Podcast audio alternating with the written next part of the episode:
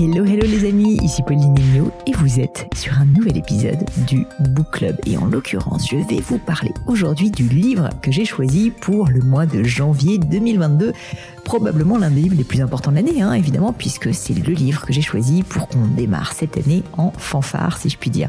Mais avant qu'on rentre dans le vif du sujet, je voulais vous faire un petit rappel rapide du mode opératoire de ces épisodes bien particuliers. En gros, tous les premiers dimanches du mois, je vous dévoile le livre que j'ai choisi pour le book club. L'idée, en fait, de toute cette histoire, c'est qu'on puisse lire ces livres ensemble. J'essaye de les relire moi aussi durant ce mois-là. Bah, voilà, pour qu'on puisse ensuite dialoguer, que je puisse avoir vos opinions dessus, qu'on puisse échanger. Donc, bien sûr, je vous taperai pas sur les doigts si vous le faites pas dans le mois, mais c'est quand même un petit peu l'idée euh, pour qu'on puisse ensuite échanger vraiment ben, tous ensemble sur le livre du mois en question.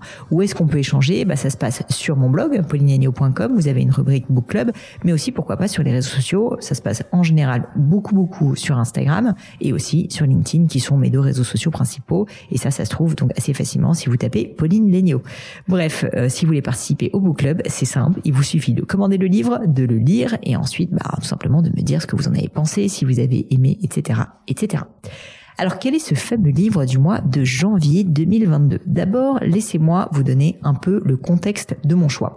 On le sait, la nouvelle année, c'est le moment où l'on se fixe de nouveaux objectifs. Et moi, depuis environ 5 ans, je profite des jours fériés de la fin d'année justement pour me remettre un peu les pendules à l'heure, si vous voulez, et réfléchir à mes grands objectifs de vie personnelle et professionnelle toute l'année, je cours après le temps, les rendez-vous, les résultats.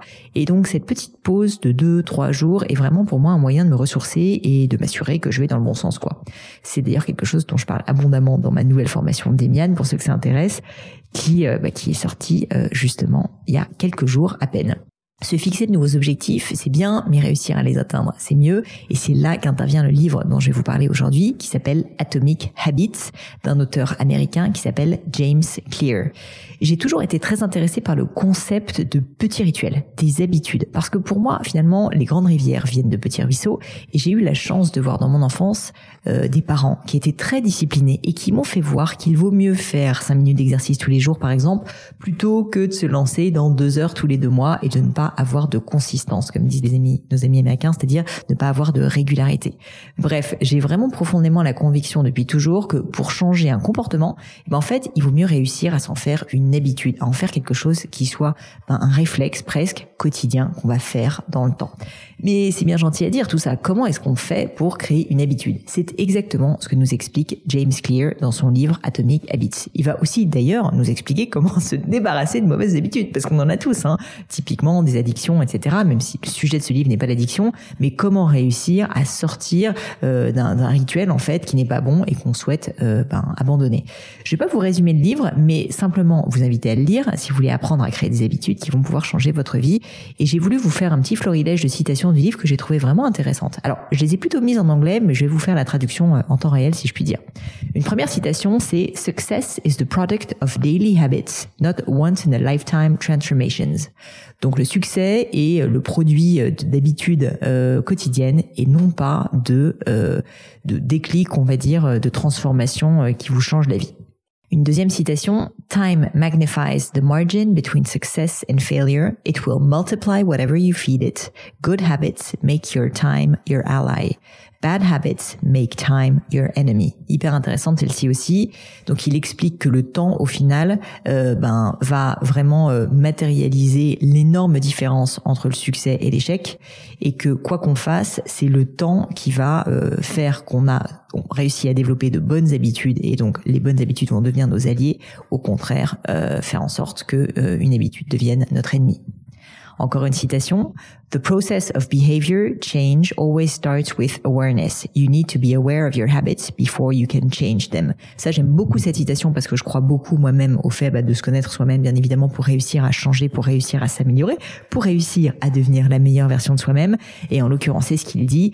Il dit que finalement, le, début du commencement du changement d'un comportement ou d'une habitude, c'est de commencer par se connaître et par avoir justement cette lucidité sur soi-même et qu'on doit d'abord commencer par être lucide sur ses propres habitudes avant d'espérer les changer. Enfin, une dernière citation. The amount of time you have been performing a habit is not as important as the number of time you have performed it.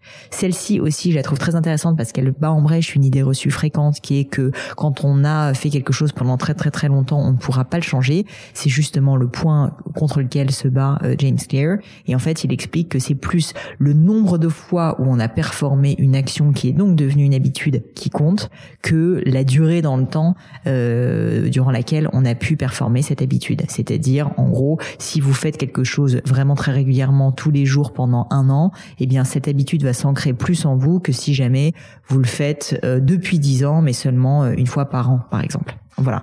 Donc euh, je trouve aussi que c'est un concept très intéressant parce qu'en fait, il va nous permettre de commencer à avoir des clés pour réfléchir à changer nos habitudes, à se créer des habitudes qu'on a envie d'avoir, typiquement se mettre au sport, manger sainement, etc., ou bien travailler.